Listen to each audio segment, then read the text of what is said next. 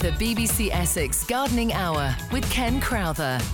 Hello and welcome to the BBC Essex Gardening Hour podcast, which you can download for free on the BBC Essex website. That's bbc.co.uk slash BBC Essex. I'm Ken Crowther and this week my special guest was Tom Cole, a lecturer at the Writtle University College near Chelmsford. Some of the questions we answered ranged from leather jackets on lawns, roses in pots to orchids with green leaves that appeared to be dead, and advice on growing raspberries. The BBC Essex Gardening Hour with Ken Crowther. Every Saturday from 11. And we started by chatting with Julia in Clacton about her bird of paradise. I've had it about eight years, and it's um, it's about four or five foot high now. It's all leaves. There's no flowers coming on it at all. Have you ever had flowers? No, never. It's just great, big green leaves. And you, have you got it in a pot or is it in the is yes, it in the I've got ground? it in a pot because I was told to keep it indoors. yeah, That's w- right. Yeah, I mean you can actually put it out uh, on your patio for the summer months. Uh, it's absolutely fine out there, uh, and then yeah, and Uh-huh. It's then bring it getting in so before the frost. Oh, it's yeah, a bit difficult to move. Yeah, it's getting Yes. so big now. It's, But, well, the thing is, um, they're a bit sporadic in terms of their flowering. They they don't flower straight away. And can do up to this- sort of seven, eight years, Yeah, it's a they? plant that's probably still sort of uh, developing itself. I mean, what you could do is, if you haven't done already, is is feed it. Um, use yes, some I like. do that. Do you use sort of like a, like a tomato feed or a flower promoter? Uh, Tom Thomas or whatever it's Tom, called. right? the- That's all in right. The red That's, pot. that's the one. Yeah, that's fine. If, in the pot it's in, Mm-hmm. is it got lots of soil around it or is it cramped in the pot? No, it's in quite a tall pot. The, the pot's about two foot six high by about, I suppose, about 18 inches. And how much soil have you got round the plant? It's right the way up. The plant goes right out to the we edge of have the to pot. replant it. We have to keep replanting it because No, the roots are no, growing out. ah, over the Don't Ah, right. Don't that- replant it. You can leave it in that pot forever. That's Oh, your right. problem. They like being restricted and controlled. Ah, right. So I would leave it in that pot now. I mean, what you have to do now and again is, I mean, with anything that's in a in a pot, is now and again just tickle the surface and take off the loose bit and add some fresh compost, but not repot it. Yeah, and I think you'll be successful. You'll be ringing us up next year and saying it's full of flower. Um, Robert in Kent, um, you are talking about how to control and restrict roots as well, aren't you? But in a different reason. Yes? Yeah, it's quite. Um, What plant? well, it's not. I don't know what the plant is actually, but if I explain the story to you, Yep. my um, water meter is on the pavement and it's more or less outside next door's rather than mine. And what happened, and I think it, but when the water ball came to repair, because I got a leak, and when the water ball came to look at it, it sounds like it happens quite often. The roots from the next door neighbour's plant gets down to the meter, finds the joint in the between the meter and the pipe, and the roots work their way into the pipe, split the pipe. Okay, you Tricky. still? Tricky. Yeah. So the next door, well, even though the next door neighbour came out and spoke to the water board and he told her about it, she won't pull the plants up. She's as far as she's concerned, it's nothing to do with her plants. Right. Okay. So So, how do, and, and it's on, it, and I can't dig up the. I mean, I managed to cut as much of the roots away while the can do. bulb was here. But obviously, it's going to happen again. right. So all you got, I mean, th- all you can do is cut down, can't you, Tom? And then put, you could put a. You could put a Yeah, it's not barrier my around plant. it. you It's could not my put. partner. No, it doesn't matter. plant. Well, it doesn't matter. You can cut the roots off in your garden. No, they're not in my garden. It's on the pavement. That's the, that's the other thing. I can't dig up the pavement because Oh. I'm not allowed to because it's you know, obviously belongs to the council. My meter is on the pavement, but the roots are uh, on, on, from a shrub that's in the front of her garden. If it's in the front corner of her garden, take, Yeah. chances are that the roots are coming through your garden as well. Yeah, but my meter is more or less in front of her house. Oh, can't do not anything. There's not there's not much you can do really. Nothing There- you can there do. isn't a product that I could pour down there with it when she's not looking, sort of thing. We wouldn't I'd recommend. We would not recommend. If I it, she'll know. All of I'll a sudden, her plant dies. We wouldn't no, recommend that at all. Yeah, no. So there's nothing that I could pour on from the surface that would hold the roots back.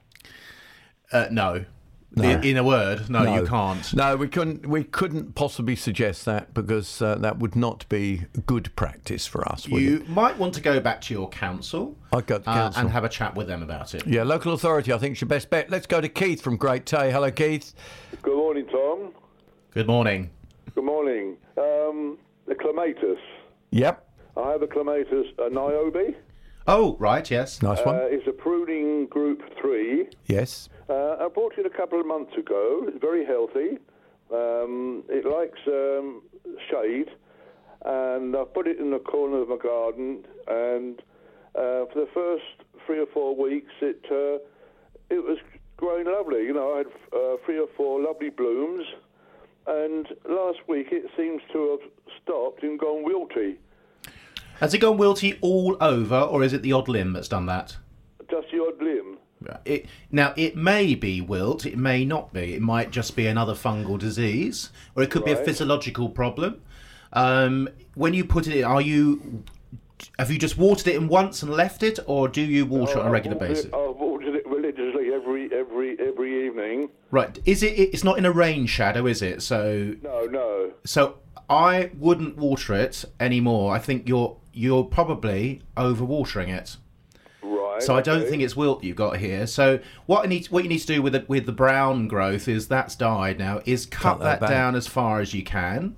I'll cut it down to ground level. Is that okay? Th- Well, that's it. You've done it. So that's fine. But have you got any? Have you got any shoots at all? Uh, not at the moment, no. Okay. What, Well, I ha- what I have done, I've put some uh, um, gardening manure and some bark down Oh. to. Uh, No, you Right. don't need the manure. uh, what I would do is take that away. Just move it away from where the root zone is, and don't water it. And I'm sure that will come into growth.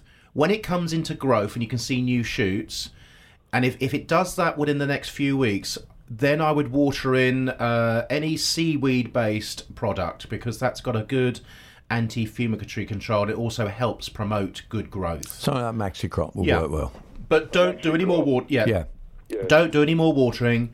Pull the mulch away a little bit, actually, particularly if it's. I mean, actually, actually how thick? How thick was that mulch?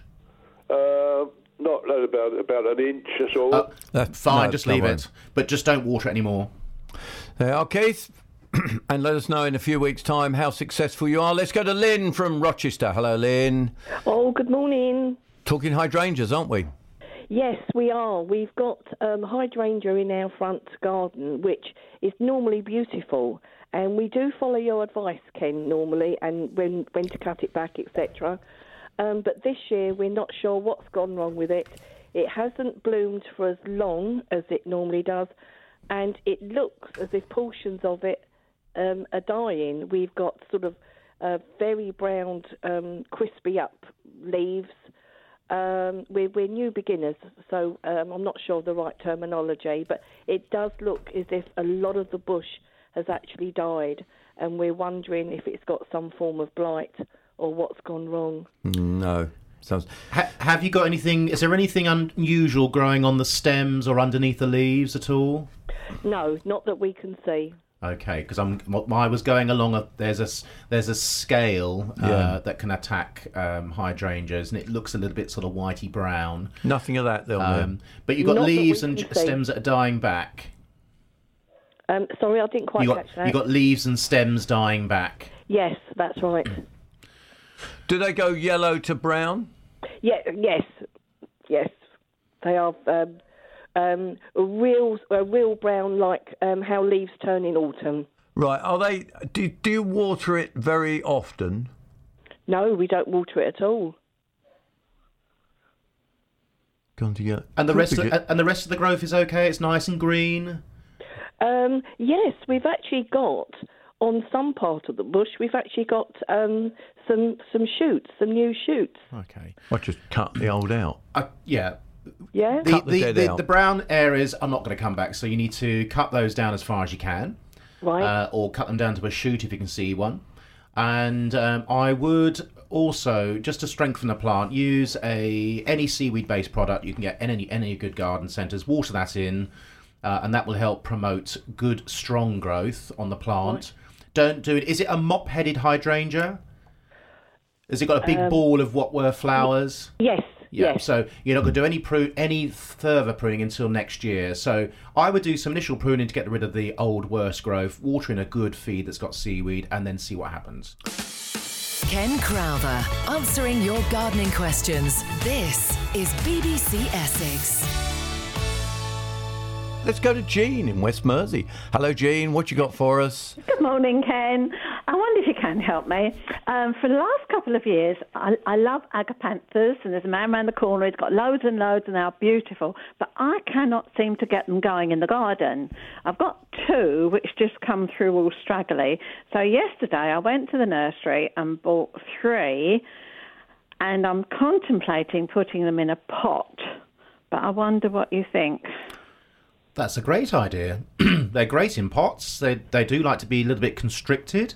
Um, so use if you're going to do that, then use something like a John Innes uh, number two potting compost. Uh, make sure you've got plenty of drainage holes in the bottom of the container. Um, I tend to put a couple of old crocks over the holes and then put in maybe an inch or two of griv- uh, grivel, gravel, gravel. or grids, Gravel or grit. and, and then uh, plant up the put the agapanthus in, and then to, then to top off, use grit or gravel as a mulch over the top of the compost. And in fact, oh. what you could do is you could stand those pots in the flower bed could. No as one they come know. into bud, uh, as they come into bud, and they look oh. really good. A lot of people do that today. Oh, brilliant! Oh, that's Yeah. a good idea.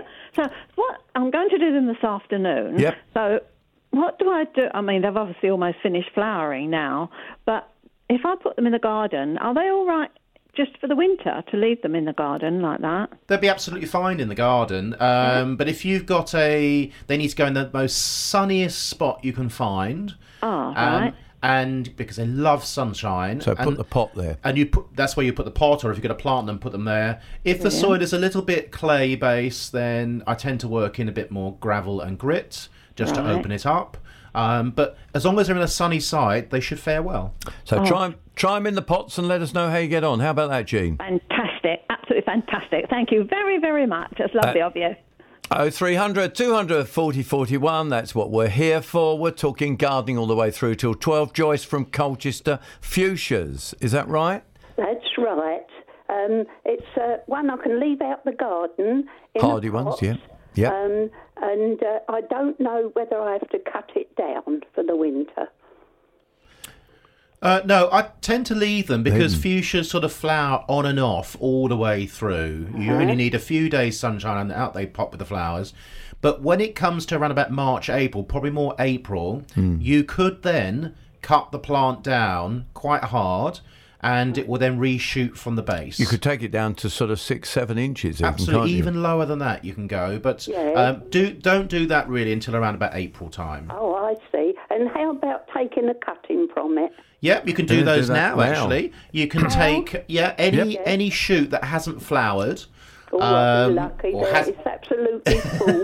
Well, what You, can take one that is in flower, yeah, couldn't you, you? you could remove the flowers, and you want you want fresh growth. You want growth of around about uh, a couple of inches in length.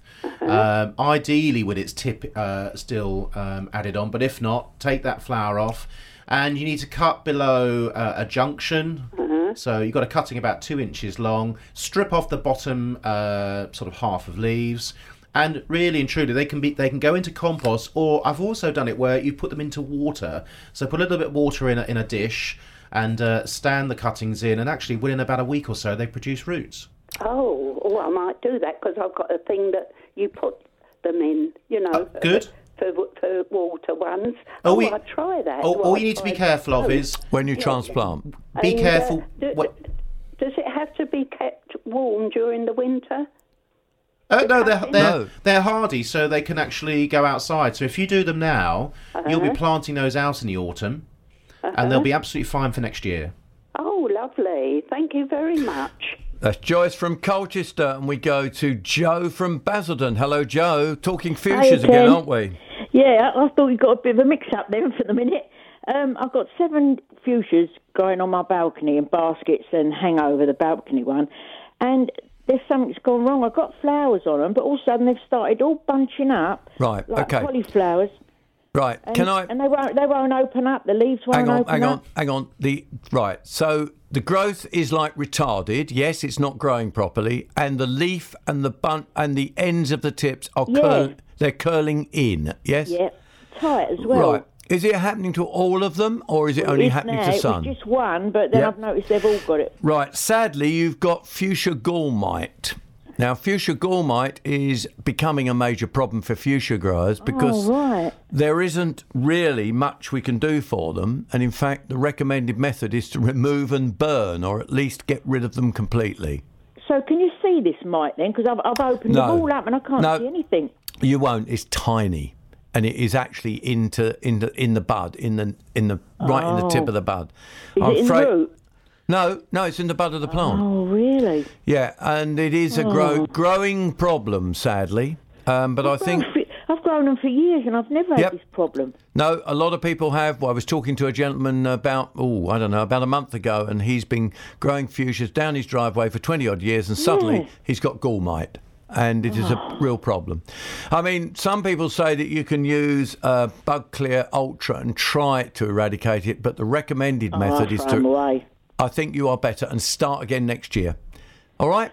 Okay then, Ken. Thank you very much. Sorry to give you uh, bad news, uh, but occasionally There's quite a bit that around, isn't there? Yeah, a lot of it around. Uh, Peter from Thaxted. Hello, Peter. Hello, hello Ken. Hi. Um, yeah, I've got a problem with an Acer.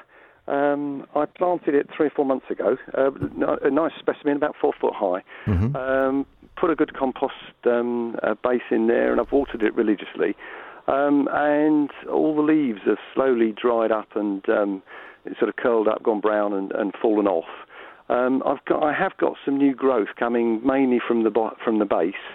Um, but uh, I, I don't know if I've done something wrong, and I'm hoping that it's coming back. But um, uh, there, there are a few leaves now showing this week uh, from some of the stems higher up. So um, uh, basically, any advice you've got is: Am I doing doing it right? Or you know, is there something else I could do? Um, Is this an Acer that's growing in a pot or in the ground? no, it's in the ground. I It's in- planted it in, the ground. you planted it in in the a ground. semi-shaded position. Okay, so it's a perfect situation for it.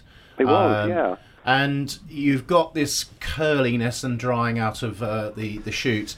One one reason why that can happen is um, it can be overwatering. It can be underwatering. Okay. Um, so So it's a there's, good there's answer, there's that always a happy medium there, but Yeah. usually it's overwatering. Um, so so just have a look at your watering regime. If you feel you're, I mean, if they're in the ground, I wouldn't water them at all. Um, apart from a good few weeks ago when it was very very hot and dry, then I would be watering fairly carefully. It is in a border between two uh, mature trees, um, and it's semi-shaded, so that particular border doesn't get too much um, rainfall. So you're adding right, okay. It, it's really, uh, as you say, I kind of watch the weather and just top up where I think appropriate. Um, And are you using mulches as well? Are you putting sort of organic matter on the surface to try and I keep that done moisture so in? yet. Because that's that's a good way of keeping the moisture in. But but the other thing is you're saying you're getting some new growth. Yeah, I mean, I have got some. I'm looking. I'm looking at it now, and uh, I've got some new leaves that have just sprouted. Bizarrely, from the, the, the main stem, right at the base, um, uh, but uh, from other places too. I mean, I can, I can see just sort of We've gotta- leaves. Just We've got to be careful if it's from the base, haven't we, Tom? Because Yeah. it could be, it'll be grafted, won't it? Yeah, all, all your Acers are they tend to be grafted. That means they've been uh, propagated onto another plant closely related, Yeah. just to control its height and spread. Now, if you're getting growth from further down and very close to that that that ground level, then that's probably from the rootstock. But if you're getting them uh, up the stem, But you want to remove the bottom ones, don't you? You do want to remove the other ones, but it also depends on where it was grafted. Sometimes they're grafted a little bit higher up over the ground, so you get that Yeah. weeping effect. Yeah. Uh, some are grafted close to the ground, so actually it could still be the rootstock up that main trunk. Are the Yeah, leaves exactly? I it looks like to me like the rootstock is the first bit that sprouted, but the, like I say, um, higher up now I've got a bit more growth. So Hmm. um, if I just trim off that bottom uh, rootstock growth, Definitely take that lower one off because is the leaf quite different? uh, Or different colour? slightly different colour, and Yeah. yeah, slightly different Yeah. shape. Yeah. Yeah. So that's probably from the rootstock. Remove so that re- one. definitely remove that. I would actually probably leave the rest on to see what happens. Uh, but it Yeah. seems like it's it's recovering because it's putting new growth on. Yeah, Um, because the other thing that you can get on these is uh, they're, they're called wilts. They attack. These are systems that attack the transport system, and a number of plants that went through really hot weather, Which we've had hot and cold. and last year suddenly die off. So I'd actually, I, if anything, use a good seaweed-based feed to strengthen Yeah, the I'm doing that, plant, yeah. and then monitor the plant and see how it goes. Are you, Lovely. are you on the Are you on the flight path, Peter? Was that an aircraft? That was an aircraft you could hear going over here. Just checking. In my garden at the moment. okay then, Peter. Best of luck with your Acer, and Thanks let's for your advice, guys. let's know how it gets on. It's always to hear. Good to hear. Grace from Pitsea, you got a Hebe. Now, how old is your Hebe? Because I know you're asking, should you cut it down or what to do with it? How old is it, Grace? Um, quite a few years, yeah. What's that? Three, five, no, ten? no, more than that. Ten? I've cut it down before, and I can't remember what time of year I did it. Oh, I see. So you've cut it before and it's been successful. Yeah, and I take cuttings now as well. That's good. Um, Can when, I cut it down just a little bit, I cut about six inches? yeah, it's a good. I would now because you'll get new growth, which can then harden off before the winter. Yep, I go as Oh. hard as you like. Right, You're and what about the harsh. Choisya? Can I do that now as well? That needs to be come down. a Uh, bit. yeah, no, you Yeah, can do. You do can, all tr- you those, can trim. can't you? can trim those. You can actually, depending on the size of it, take about a quarter to a third off. Okay, lovely. All what right. about the seeds I've been collecting during the spring? Poppies and loving the mist, etc. Can I sprinkle them about now? I Or I wait would till actually the no no no I would No, it's actually now, it's prepare the the, time. ground so you got a nice seed bed and then broadcast those over the ground. Nice bit of cover as well. Just rake them in, water them in, and I should think they'll all germinate. Those. All right, lovely. That's all I wanted to know. Do some in pots as well, just in case. All right, Okay Grace. then. All right then. Thank Good potting compost, and that will sort that out. Uh, don't forget, it's the gardening phone in here on BBC Essex. Tom Cole and myself answering your gardening questions. Oh, 0300 200 40 41. We go to Christine in Burnham on Crouch. Hello there, Ken. Hi, Tom. Last week it was bees. This week it's a cucumber. Well, I think it's a cucumber anyway. I have this enormous, what I call it's like a triffid, Yeah. growing in in amongst my my shrub fuchsias, and it's got little tiny what they're like light bulb shaped. They grow to about the size of a walnut, and they look very much like little marrows. They're they're hard and shiny. And it's, but this, this plant has got tendrils like a cucumber. It's one of the cucumber family, but it's grown could- like a triffid. It's huge. I don't know where it's come from. Squash.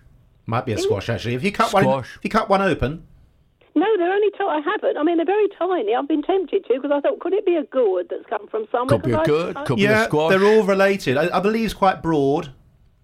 Oh yes, there's some of them are huge. Yeah. I, mean, I have to keep chopping bits off it because I say Gourd it's or grown like a squash. Yeah, sounds like you got something from the squash family there. So a gourd, a squash, a pumpkin, any, or it could even be a cucumber.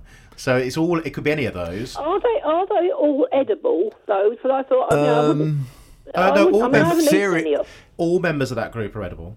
Oh, we they're not. got- Some yeah. are, some are less exciting. Whether you want to eat them or not is Yeah, another thing, but they are all edible. They are edible. Yeah. Oh right. Oh, thank you for that. Can you come back to us, Christine, and let us know what it's like? Because w- If once still alive.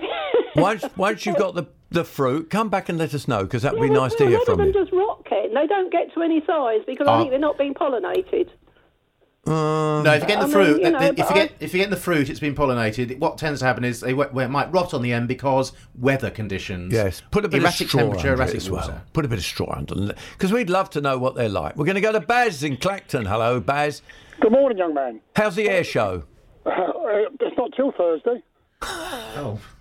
You're a bit too early. Do you like the air shows? I do. I should definitely be there on the front. You're an air show man, are you? I'm just hoping all the planes arrive. I think, believe some of them aren't No, at the moment. some they? no, some have got a bit of engine trouble, haven't they? The old Merlin engines, isn't it? Yes, they have. Having trouble with the Merlins.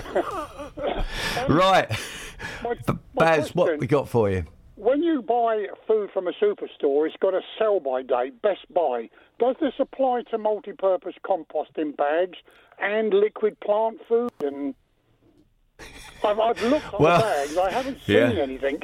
So I mean, some of these bags could be years old, couldn't they?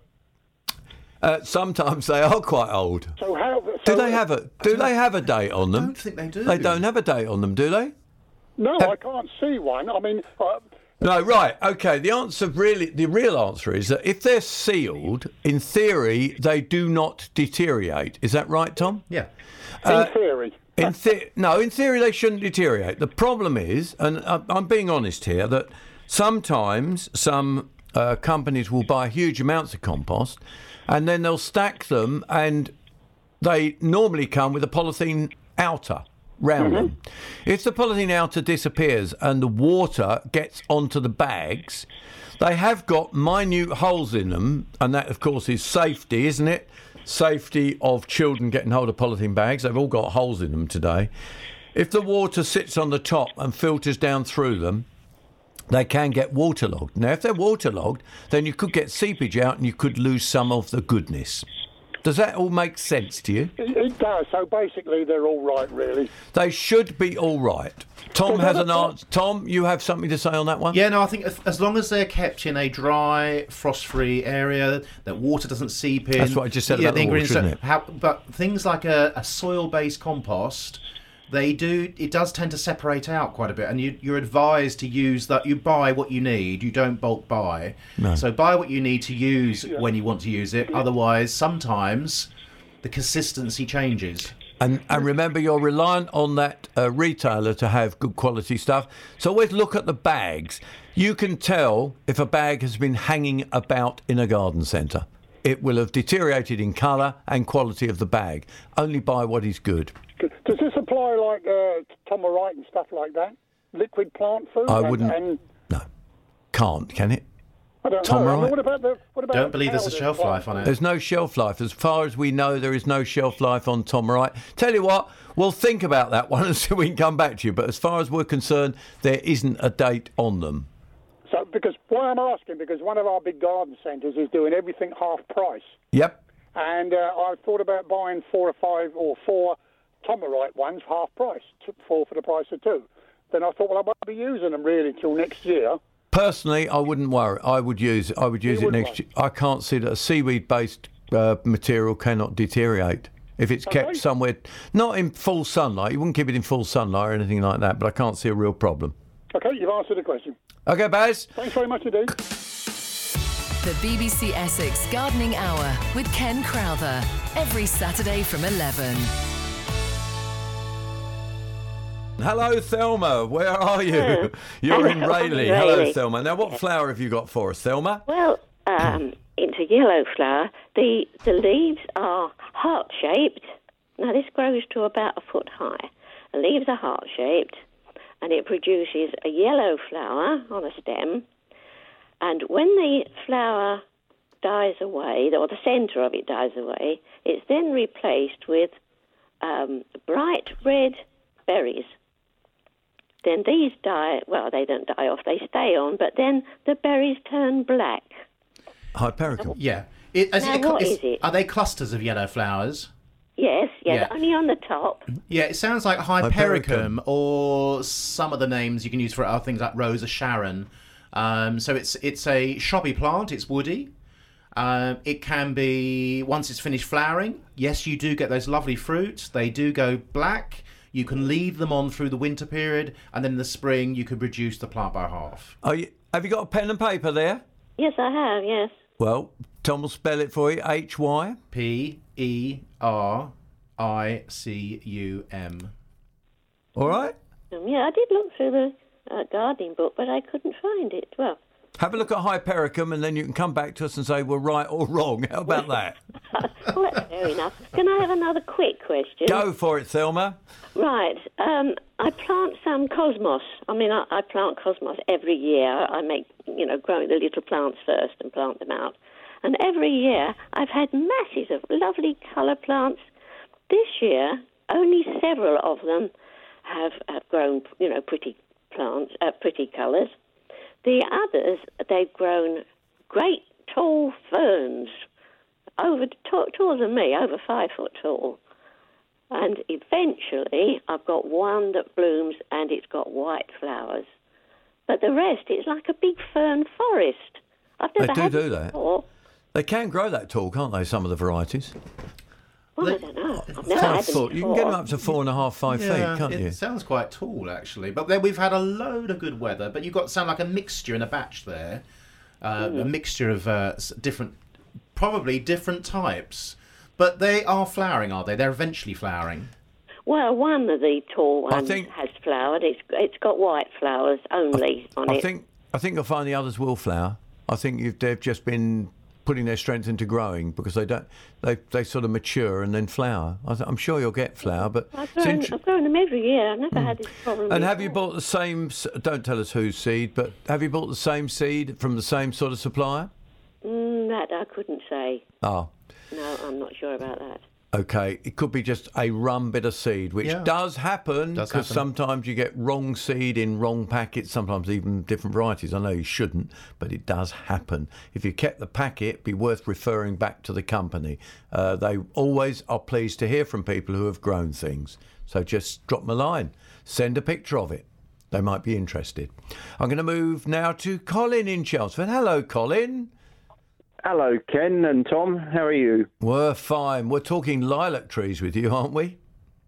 you, you are. Um, I put in a lilac tree about three or four years ago, a, a very baby one.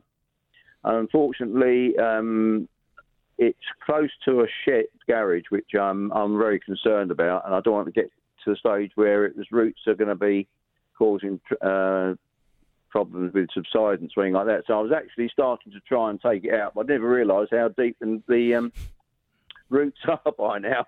So I'm having trouble getting them out. But I just wondered if I was to cut the surface down and didn't get them right out, can I put anything down to kill it off? The answer is yes. You can, can't you? You can but use- you'd put it into the stem, onto the stem, you wouldn't you? You can use a product uh, SBK, Yeah. Uh, which is a a wood and brushwood killer.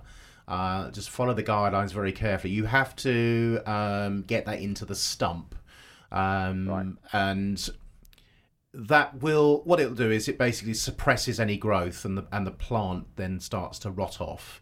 Uh, and then maybe in about got a God good, knows- a good few months, many- a good few months, maybe a year, uh, you might be able to sort of work the route out uh, if you want to use the ground for something else. But that's one way you could do it.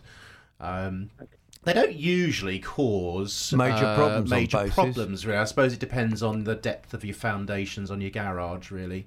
Uh, but if it's on a it- pad, I wouldn't have thought it would have done much, actually. All right. Yeah, yeah. All right. Thank you very much. Okay, Colin. Best of luck with Very that. kind. All right. And uh, getting rid of a lilac tree to talking to Bob in Wickford, who's talking about a large hibiscus. I take it this is in the garden then, Bob? Yes, I've got two of them in the garden. One's blue, one's pink. At the moment, they're about six foot six high and about six foot spread. Far too big for where they are. And I wanted to know if I could trim, cut them down, how far I can cut them down before it kills the plant, and at what time to do it. They're in bloom at the moment. Yes. Well, you can you could wait. You could enjoy the bloom. Um, they're a bit of a tricky plant, actually. They're best not pruned. Yeah, that they're sort of best left alone, really, and only now and again to do a bit of thinning out. Um, sometimes they just react and uh, don't want to give any more flowers and or die back. Um, so it's it's a difficult one. This one actually, I'd enjoy the blooms anyway.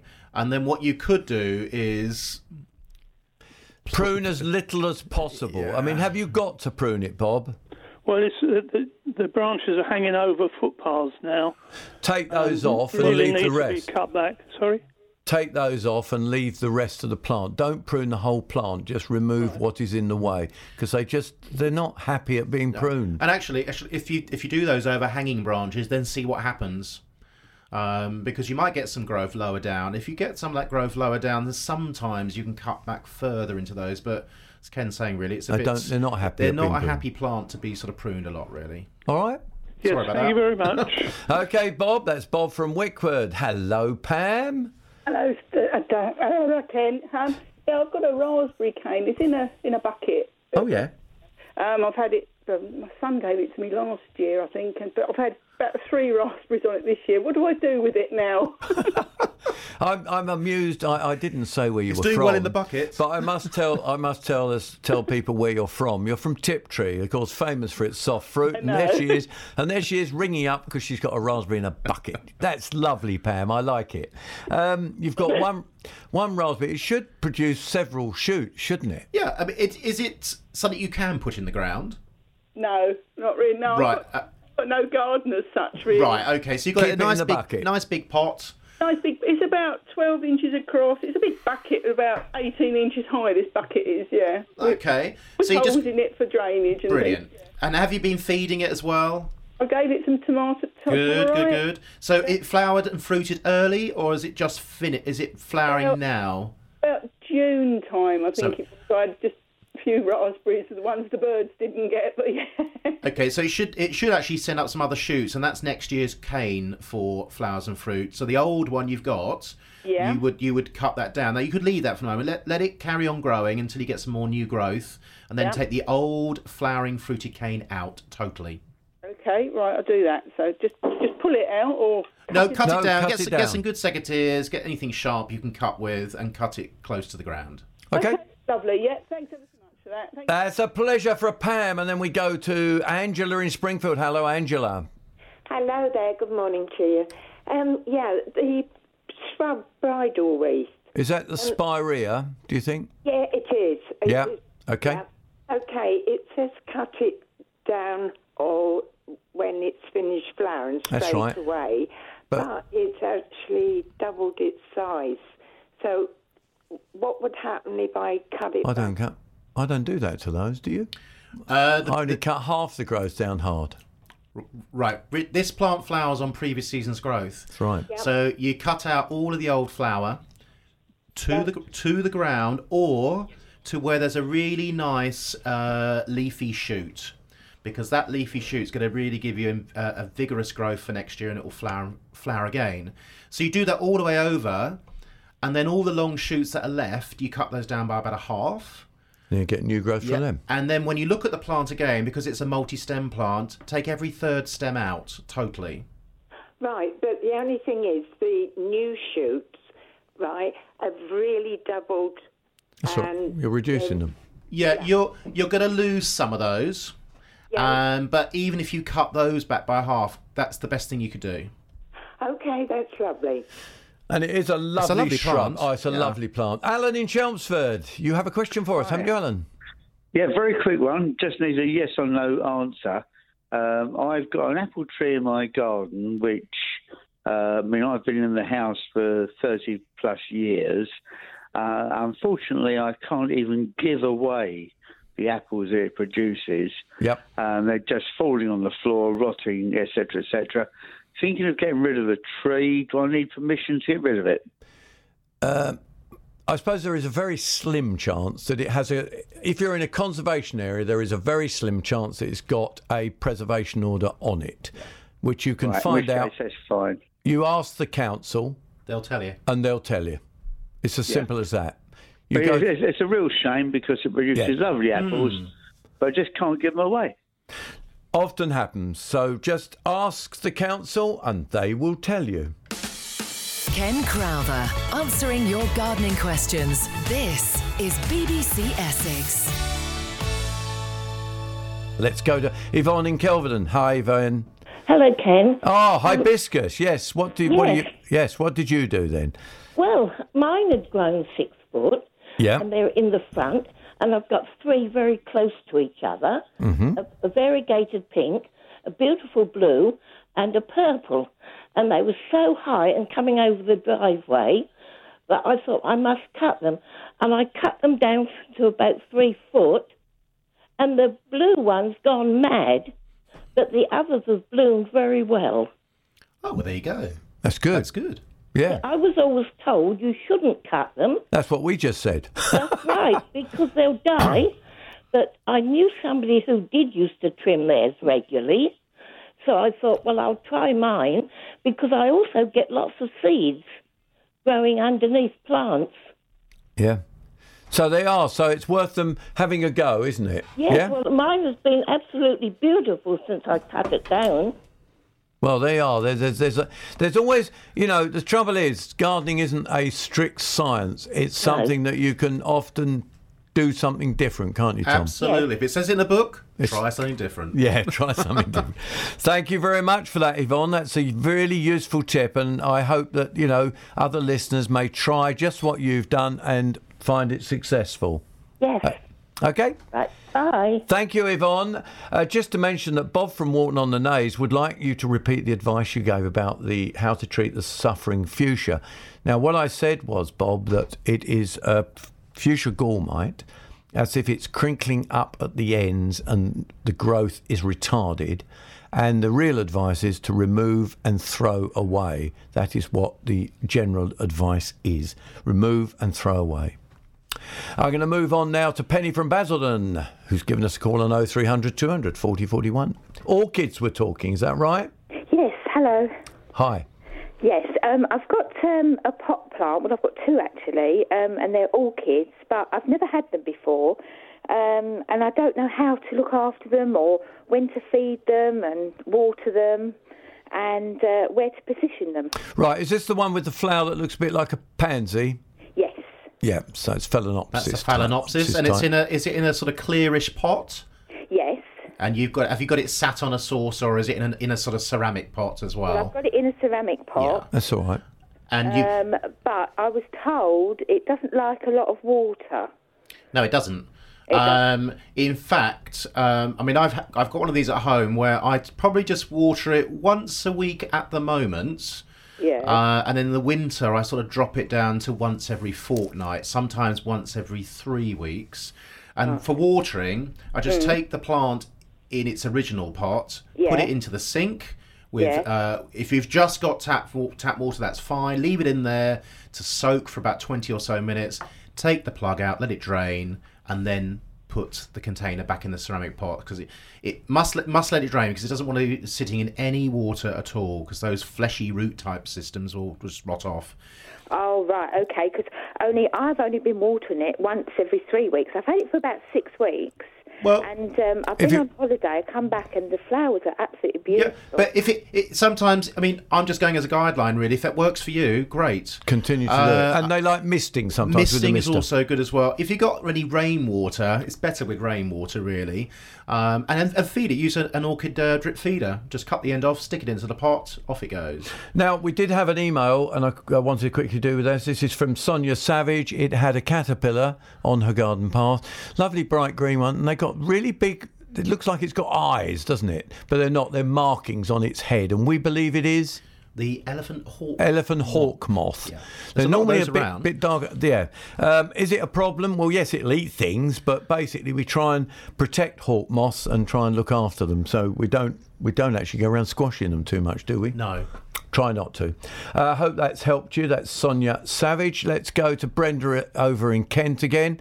Um, what have you got for us then, Brenda? Hi there. Yes, hello, Ken. Hi. Um, right. It's called. I don't know what the proper name for it is.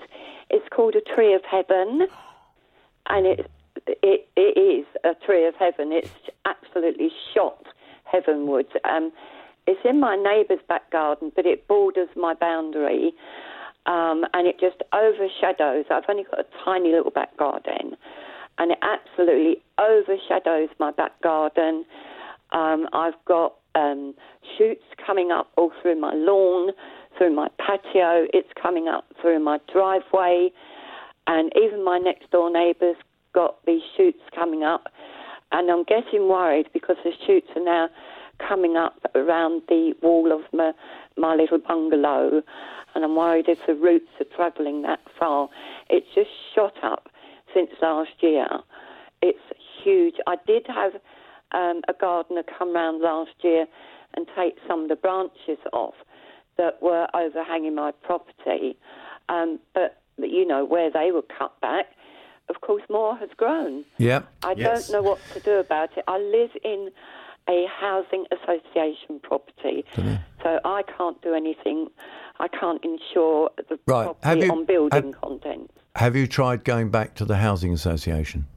I have, yes. um, there is uh, an in, uh, a supervisor coming to me on Wednesday, the 23rd of August. That's all you can do. I mean, uh, you know, we can't advise you to do anything to the tree, can we, Tom? No, it's uh, it's Ailanthus is the tree, and it's related to the sumac, and the sumac does the same thing. It Yeah. shoots and suckers all over the place. Really. So really, you must get on to You- the your housing house association. will need to look at that. Uh, You're- well, to, to protect themselves, really. Yeah, you're doing the right thing, Brenda. Okay, I, I keep cutting it back. Yeah, because that makes sometimes growing. it sometimes makes them grow more. Can you let us know how you get on because we'd be interested to know. Now, I must just recap. I got it wrong. It was it was Howard Gunn that sent us the picture of the hawk moth caterpillar. So apologies to that. It wasn't Sonia. Sonia was asking about her apple tree. So sorry about that, Sonia. I haven't got to the apple tree yet. Uh, we're going to talk cosmos now. Uh, hello, Anne from West Mersea. Oh, hi there. Hi. Um, I was just ringing with regard to the lady who rang about her cosmos plants Oh yeah. because mine have been exactly the same. They've grown up very high with little flower, not much flower. And the ones I've given away have been the same thing. I always use the same same seeds.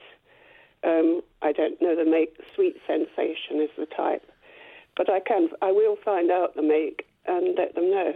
It's worth going back to them actually, just to say this is what's happened this year, because actually you and maybe other people are doing the same thing, and it might be a batch issue uh, with that particular seed type.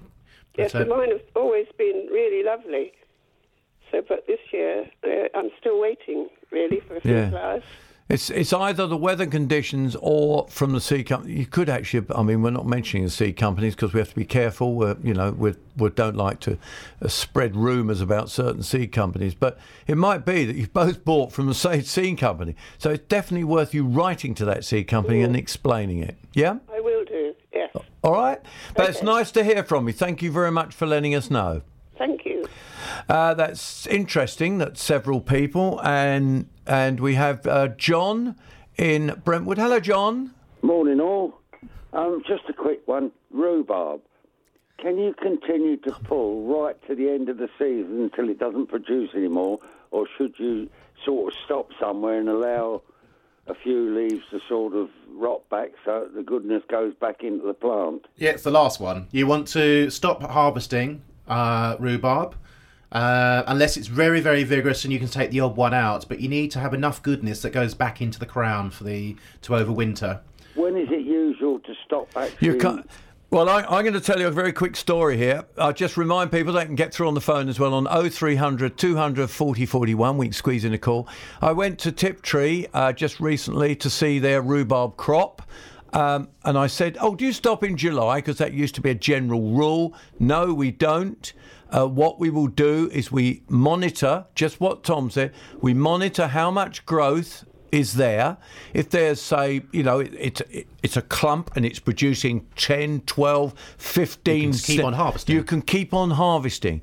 If it then stops producing lots of stems, then you stop. Yeah. Because it's important that some of those stems, the goodness goes back down into the root. So the the rules, it's like we keep saying, gardening has rules, but actually... It's hard to say you must stop in June. In June, that's because right. everything go- and this year's been a phenomenal year Oh, for ah, water, so everything's gone berserk and it's producing loads and loads of growth.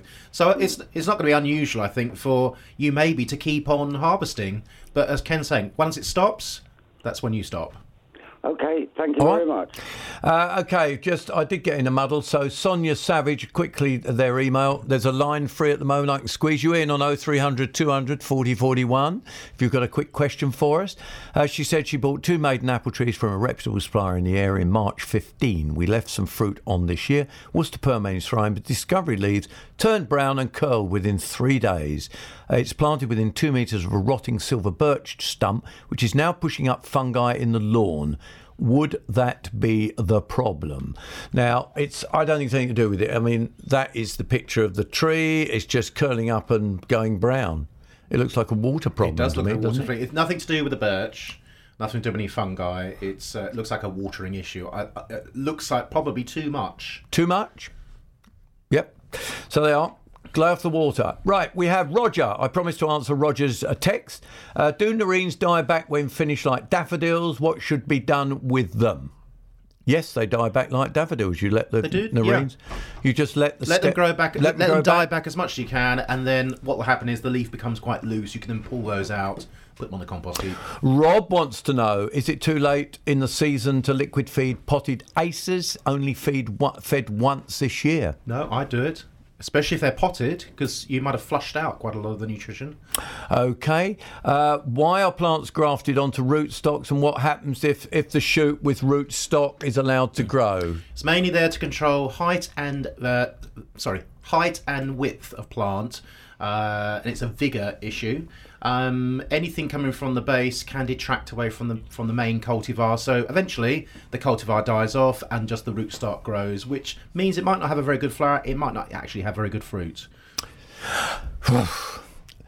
Carol, what was your very quick question? Because I did say I have to be quick. Yes, um, my fuchsias have got the same problem as that Yep. other lady. Yep. I've got so many around the garden, all different shapes, Right. colours, everything.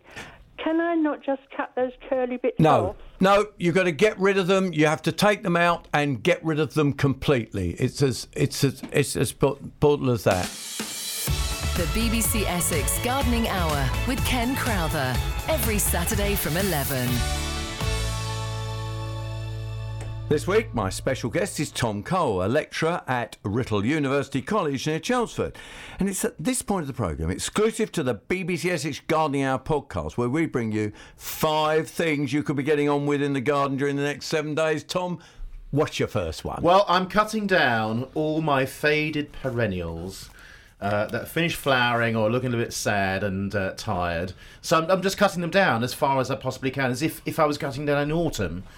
and then composting everything. So I've been doing that with actually some of my very early flowering asters that are finished already. Mm-hmm. Uh, the fine. Uh, the Veronicastrum, that's fine. Uh, but things like um, the geranium, hardy geraniums, Knautia, and Nepeta that's finished, take them down. They'll come back. They will come back. And actually, you might even get a You'll little get flower. flush of You flowers will get even flower. this year. Oh, you will. Yeah. So that's worth doing, and I don't think people are sharp enough at cutting stuff back. They they seem to leave it and just think, oh well, it's finished for the year. But you can get second flushes quite can do, easily, yeah. can't you? Well, I'm going to be talking about how's your sweet corn. Do you grow sweet corn? I have. I've got uh, 10 plants, and I think I've got over 10 cobs. That's good. But whether they pollinate or not is another thing. Well, you do need to water them really heavily at this time of the year. If not, they don't swell and you won't get a good quality corn cob. So that's very important. And really, you've got to wait till those tassels go brown, haven't you, before you uh, think of looking at them to check. A lot of people open them up and do all this squeezing. I just reckon if they're brown tassels, they're ripe. That's the what key I for think. me. That's the key for me. is for you as well. And tomatoes. Hopefully, you haven't had blights. A few people around the county have picked up on blight. Um, most of us haven't. And feeding is so important every week. Good tomato food gives it extra flavour and keeps them coming because you can keep tomatoes coming if you've got enough room. I just like to let them come and come and come until it's too late. Right up to the frosts. Yep. Uh, well, I finished the raspberries. All my summer fruiting raspberries have now finished. So what you got to do? Well, them? I'm not going to wait go? till the autumn. I'm going to prune them now. I'm Right. going to take out the old fruited canes uh, to the ground or to where there's a very good vegetative shoot, uh, and then I'm going to tie that in. Uh, and uh, make sure that when you're tying summer fruiting raspberries in, you leave it's almost like a fist space between one cane and the next, about sort of uh, I don't know, f- uh, four or five inches. so tie the best ones in. Don't top them above the top wire. Bend them over uh, because they can die back. And anything else, cut out, cut right out. Easy as that. Yep. Do you feed them? Um, not at this time of the year, but I have been feeding. I have been feeding them liquid feeding with tomato feed through the summer. And they were a good flavour, And don't tell helped, me. yeah. Nothing like a nice raspberry. a job that you should be getting on with is hedges. Now, hedges are something that um, we forget. We often leave it too late in the autumn, but particularly let's think about things like beech, hornbeam. If you don't prune them in August, they don't hold their leaf as well through the autumn and into the winter. So as they turn in the autumn, they will hold their leaf. But you need to do it now. This is the month to cut those. I also cut conifer at this time of year, leylandii, trim up the leylandii and hold. Most of my hedging you can do now and then it'll take you through the winter because that way any new growth hardens off in case we have a hard winter because we never know what's around the corner with our weather, do we? We don't. No. So get out there, if, get some good. Well, actually, I'll tell you what is really good. Have you tried battery operated hedge trimmers? I have one. They're fantastic. They are magical. Because they're lighter, aren't they? And they give you about 40 minutes, Not- I think, maybe around about that. Depending on what you buy. Yep. No, they're good. So they are. There's a little tip from No Tom and I. No leads. No nothing smelly cut up, no fumes. smelly fumes. Go go for battery. Well, it's doom and gloom, I'm afraid, Oh, with me on my last oh, one here. no. Uh, so, if you've had or got or think you have chafer grubs or the good old leather jacket, They're which is the larvae of the crane fly, which is bobbing up and down at the moment, you can pop along to your good garden centre and go and ask for a biological control that's got nematodes in, and you can water that into your lawn, and that will seek out the problems, invade them, and kill them off. And actually, they have a sort of bacterial agent inside. So it's the nematode is a carrier. The bacterial agent invades the organism, kills it from the inside out, and moves on to its next victim. It's not very friendly, but it does work. it's lovely. You're cruel. And you could end up with a lovely, clean, fresh lawn with no casts on the surface or no dying back. There are. There's some of the things that you should be getting on with this weekend or in the coming week in your garden. Ken Crowther on BBC Essex. Let's have a look at some of the gardening events taking place across Essex over the next few weeks.